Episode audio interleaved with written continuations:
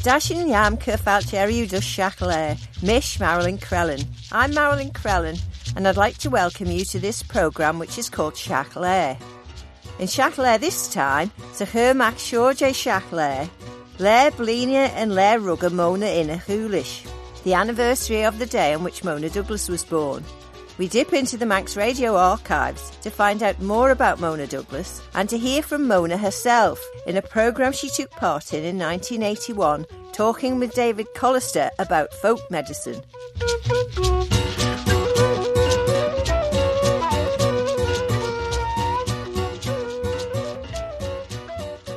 Cheyenne Frank Beardmore Douglas as Francis Mona Holmes va Constance Mona Douglas. Dúirt móna de raí rugit snellion fanan, howds ve shola vi manan dus lefol, red va shap funny ag a jishig. Rear and skeel vai mumik torach, ach harawi jerkel rish imica, ach hug gerwyd and turris, kindak ristad and heeden, e mona de ve rugit de moor. Ta mona grade de raw furly yernach e board, furly verica, as hune leshe mumig. Ega tre shen van siap ffwni ega jisig uns baljebeg tira Walton. Uns baljebeg tira Walton va fyrli in a dach o'n vai hochi jeg kefi dis deieg dera evers uns noichi jeg as hoch jeg henk vai divlin ega toshak. As van enem ega Charles Valens verica as te jichin de raumon a rugged de firinach ons a siap ffwni uns baljebeg tira Walton. Mona Douglas had this to say about her birth. I wasn't expected just at that time, and Mother was crossing from Ramsey to Liverpool on the Ellen Van, and uh, she got very, very seasick, and apparently this brought on the birth, and, and uh, uh, I was uh, I was born before they got to Liverpool. That's probably a Douglas family story. A rough trip on the Ellan Vannin that accelerated her mother's pregnancy giving rise to the story that she was practically born on the Ellan Vannin. It would be a huge coincidence if the doctor of the place where the family was living just also happened to be on board the Ellan Vannin to help Mrs. Douglas. But that was the way Mona interpreted the story, passed down through her family about her birth on the 18th of September 1898.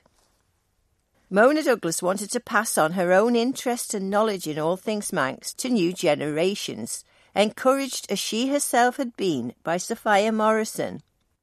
One of those enthused by Mona was Annie Kissack.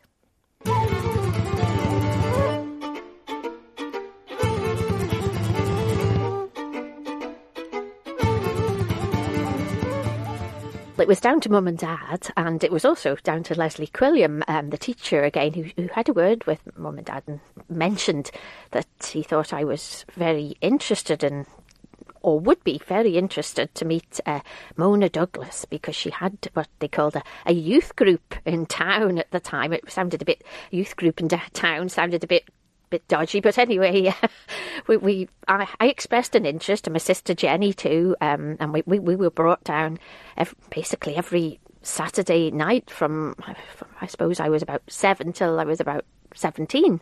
Um, I'd be going to uh, the back of Mount Havelock and along with a, a few other um, children and youths, and we would be learning Manx songs and some dancing, even fencing at one point.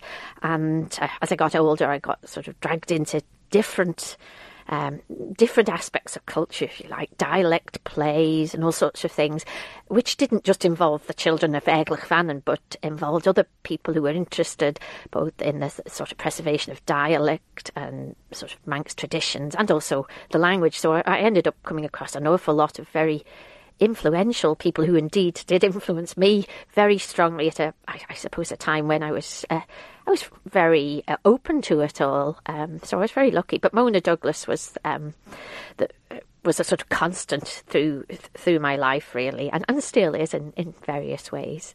I mentioned to you that, you know, like I said, I knew her as a child, knew of her as a child, did, had no idea about the importance of her. And you said, well, actually, that was pretty much the case when she was alive as well. Most people just had no idea how crucial the work she was doing was yeah, she was a very determined lady, and she didn't. Um, she, she she saw where she wanted to go, and she appeared to take no notice of the difficulties that everybody else would see. This is the right thing to do. This is what we'll do.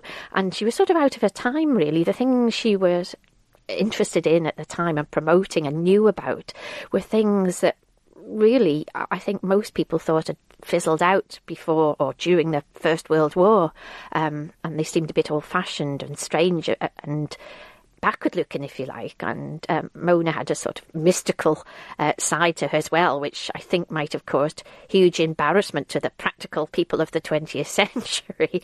Uh, so she was a little bit out on a, out on a limb, but she did her own thing, and she kept doing it all her life. And she saw the world in a different way than most people.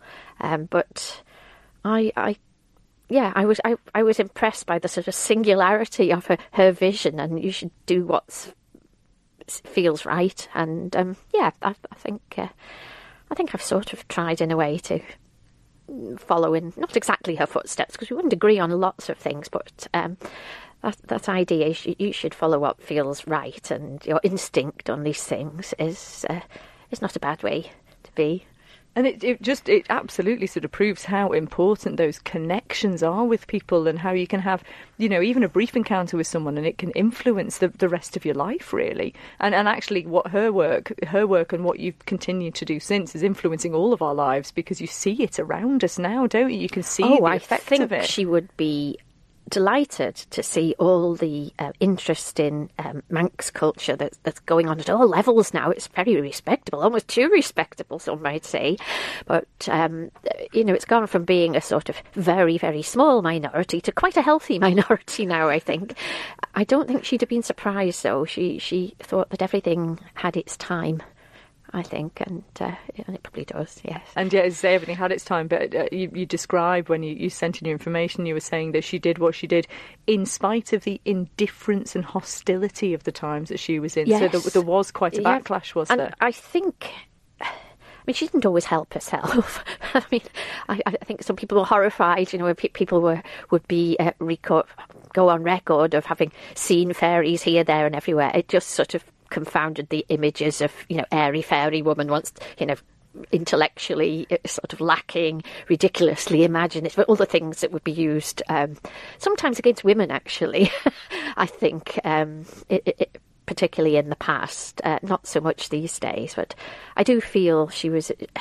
She was, in a way, at a disadvantage of being female at a time when most of the movers and shakers in the Manx world, uh, the people who were out researching the Manx language and this sort of thing, were all male, and they were all very, uh, you know, I have huge respect for them as individuals, but you know, there's this sort of strange woman on the periphery doing her own thing, which sort of involved songs and things that people didn't perhaps feel were quite as important as, as they would do now. Um, and she was very creative, and you know, she didn't really see a, a gap between what you collect and what you find and what you create yourself. So, you know, as a folklore collector, she's probably pretty desperately bad because, uh, you know, your own imagination and your own experience went straight into it. But I identify with that very strongly. And I think it's just the mark of being a really creative person in the right environment. So. Annie Kissack and her experience of Mona Douglas through Aeglagh Vannin and later as a friend and mentor.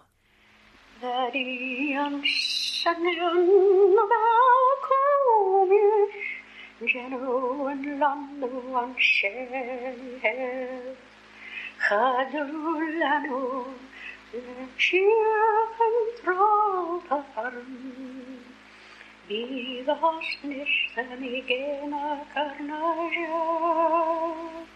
De cynnig tynnec Mona Douglas, e cyd cwrdd e tai a lwctai o'n sbylaric ec Sophia Morrison. Va de Maya enne kindach rische of a chimsach a skielen ren a renen, as an anesa ec erich ilg. Habig monach na fétir ag tresien, ach va anersec er a vil arish inadach, Haley. Tigreda dug Sophia Morrison G pencil as leo screwy, de he screw sheet na Haley.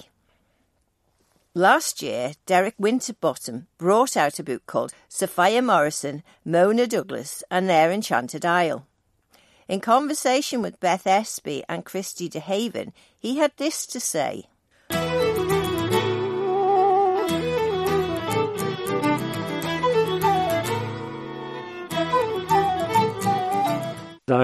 Really do think that Mona Douglas is the most important, most influential uh, Manx woman of the 20th century, and this is what I try to make sure uh, make clear in the book. More so than Sophia Morrison? Yes. Why? Well, because Sophia started the ball rolling, if you like. She followed on from T. Brown, who was a hero of hers. Um, she wanted to continue the kind of Manx um, cultural nationalism which he, he, he started, and also to preserve the language and also to preserve dialect. And to a great extent, she did that. But she only had a short working life. Really, she didn't become prominent until 1900. She died very sadly of intestinal cancer. How, how, you know, how rotten was that? At the age of 57. So she only had 17 working years. She did a lot. But Mona lived for 89 years. She started writing poetry uh, when she was around 10.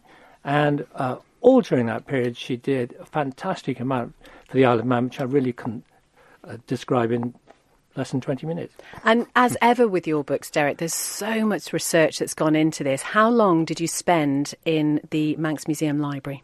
Well, everybody tells me that, you know, as, as, though one is kind of chained to it and uh, has brought bowls of gruel. Um, it's not that bad, uh, but I was there for about four or five months over the summer, but uh, you know, I wasn't there every day, and and I don't uh, regard any of this as a chore at all. I wouldn't do it if I didn't find it truly fascinating, and I write these books because I thoroughly enjoy writing them and uh, talking about them afterwards. And so, obviously, the book is about both women. It's about Mona Douglas and Sophia Morrison. You just mentioned the, the sort of time period that Sophia was active. Uh, what was the time period with Mona, and would they have ever actually met and known each other? Well, they did. Um, as I've just uh, mentioned, um, Sophia really was only operating for 17 years. She was born in 1859. Mona, Mona was born in 1898, which makes Sophia 40 years older, and you should always remember that.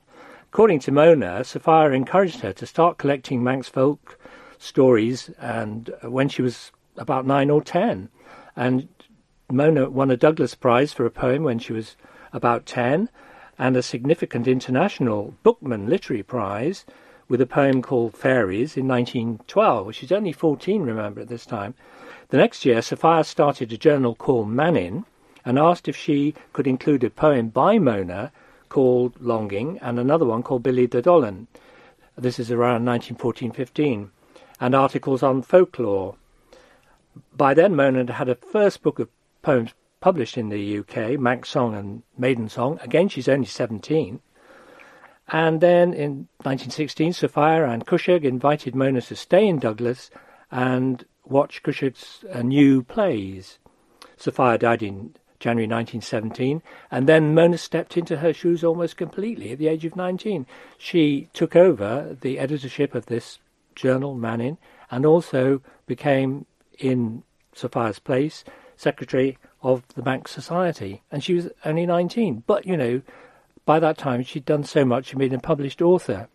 May I just read, I think, a beautiful poem, which Mona wrote in tribute to Sophia in the last edition of Mannin. It's called, in Manx Gaelic, er Ar Suil, which means away or gone or out of touch.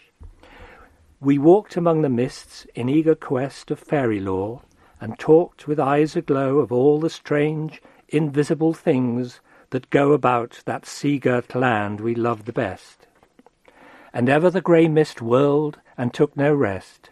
The waves came sliding inward soft and slow, and wheeling gulls troubled dim sands below, and cold, wet winds came blowing from the west. Now you have passed out from these shadowed lands, by unknown ways, to seek the light of lights.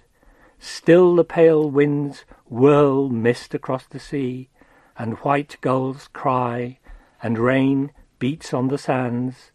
But you are away, among the strange delights, whereof the unquiet waves sing endlessly. Derek Winterbottom, author of Sophia Morrison, Mona Douglas, and Their Enchanted Isle, and his unequivocal view of Mona Douglas as a very significant figure of the 20th century. Old and cynach mae San Farina Zaran Mae leisgydia i masalan De slyon Mariam Oh, and mullen, mullen, oh, as arrow, arrow, no, as maker, Was lai on was in de Ramona Douglas Quech, kindergrischen in Esek, y y bil arish y siandiach fanen. Ni ein y sam y syfeiec, henki dy fe dy mae e enne, son eliorin as art yn ons peber yn naiacht, as fy smw aran e, as Tiglis J, nyfi proud Coolina. In 1981, Mona took part in a Manx radio programme with David Callister about folk medicine, cures, and charms that were used. It also gave rise to many people phoning in to mention their own experiences. Here is part of what Mona herself had to say. A great thing in the island in the old days, of course, used to be the fairy doctors. They weren't fairies, of course, they were people who cured by charms, and they were nearly always men. Some of the women folk used to cure by herbal mixtures and that kind of thing, but they were nearly always accompanied by some uh, spoken words as well. And uh, the men seem to have specialised in these spoken charms also with uh, something touching or something like that with the hand. And uh, a great many of them were very well known, especially for curing animals, but also some of them for curing people. Now, um, the most famous uh, curing family that I've heard of is the Tears Ballawhane out in the north and uh, they have uh, had a reputation in the island for many years, and people would travel great distances to take a patient to them.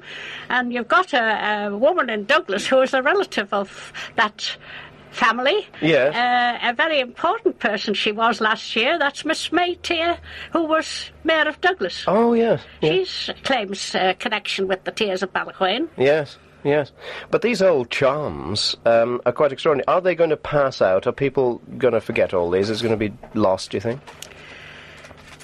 Well, I don't think they'll be lost. A good many of them have been recorded in various books on folklore Hmm. that are published and available, and also a good many of them are still practiced to some extent. Has anyone ever charmed anything for you at all?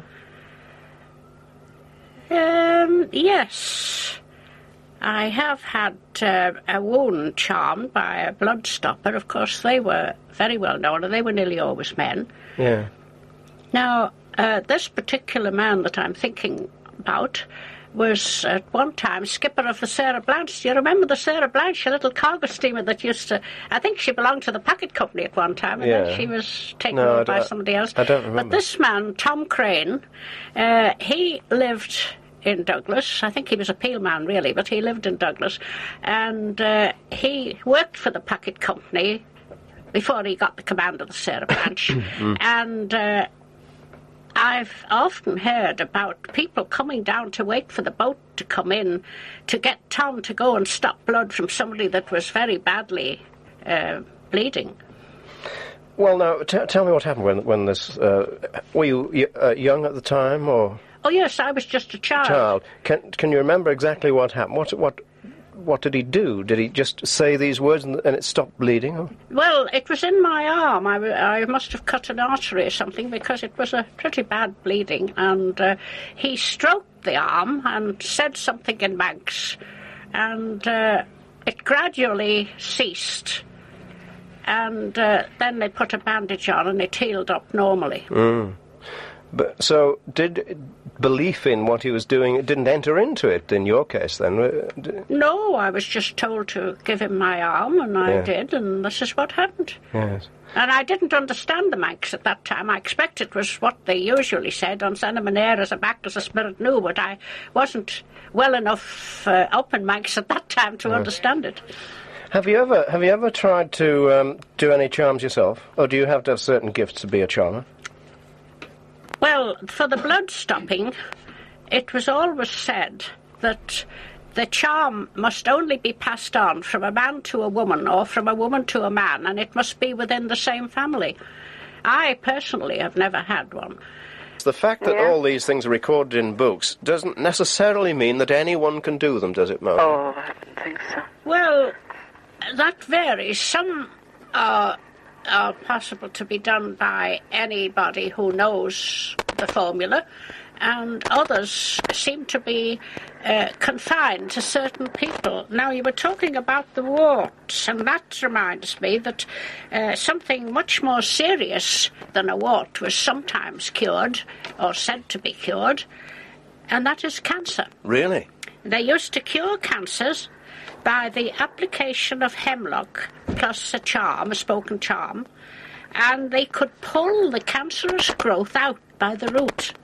And this process was so painful, the actual pulling out, that the patient, even if he was a man, sometimes fainted while it was being done. But they hmm. say that it was infallible. Now, only a very few people in the island were able to do this. One of them was Ewan Christian of Lake, and there was another man in Andreas whose name I forget.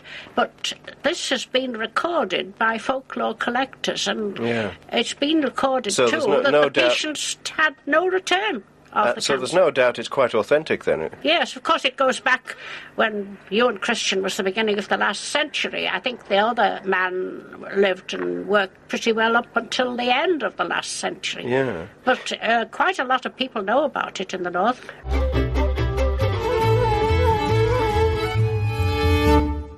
Mona Douglas taking part in that 1981 phone in programme with David Callister. Mona Douglas, as Annie Kissack mentioned, certainly had her detractors, but Derek Winterbottom regards her as a very important figure in the island in the 20th century. Mona Douglas was born on the 18th of September 1898. The next is a children's song, Arena Landu, the song of the blackbird. Musical imitations of bird songs are rather a characteristic feature of Manx folk song.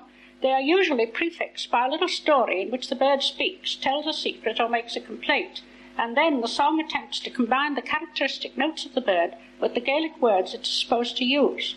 The blackbird is a particular favourite, but other birds imitated are the snipe, the grouse, the corncrake, the cuckoo, of course, and the yellowhammer. The story is that when the blackbirds got married, they agreed between themselves that uh, they'd take turns in look out, looking after the young when they appeared. But when the young really did come uh, into the nest, Father Blackbird was off on his own occasions, and poor Mother Blackbird was left sitting on the nest all day. So this is the song she sang, calling to her mate to come back. Blackbird, Blackbird, come back, come here. Landu, landu, velocit, velocit. Gavar, gavar, komru. Skifja, skifja, landu, landu, landu.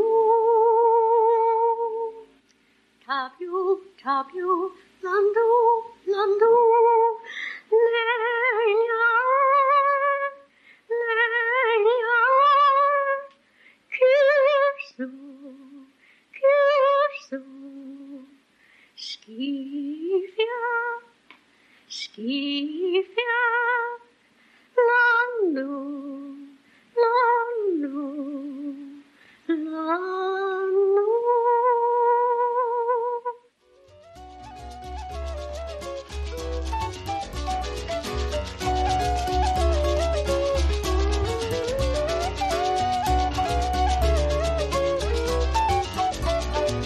As Michelle Tashin Chittus, Jerry Shackley, and Kate Shaw. That brings us to the end of this edition of Shackley. We'll be back at 6 next Thursday, but now from me, Maralyn Crellin. Boom, Maralyn Crellin. Sled and you.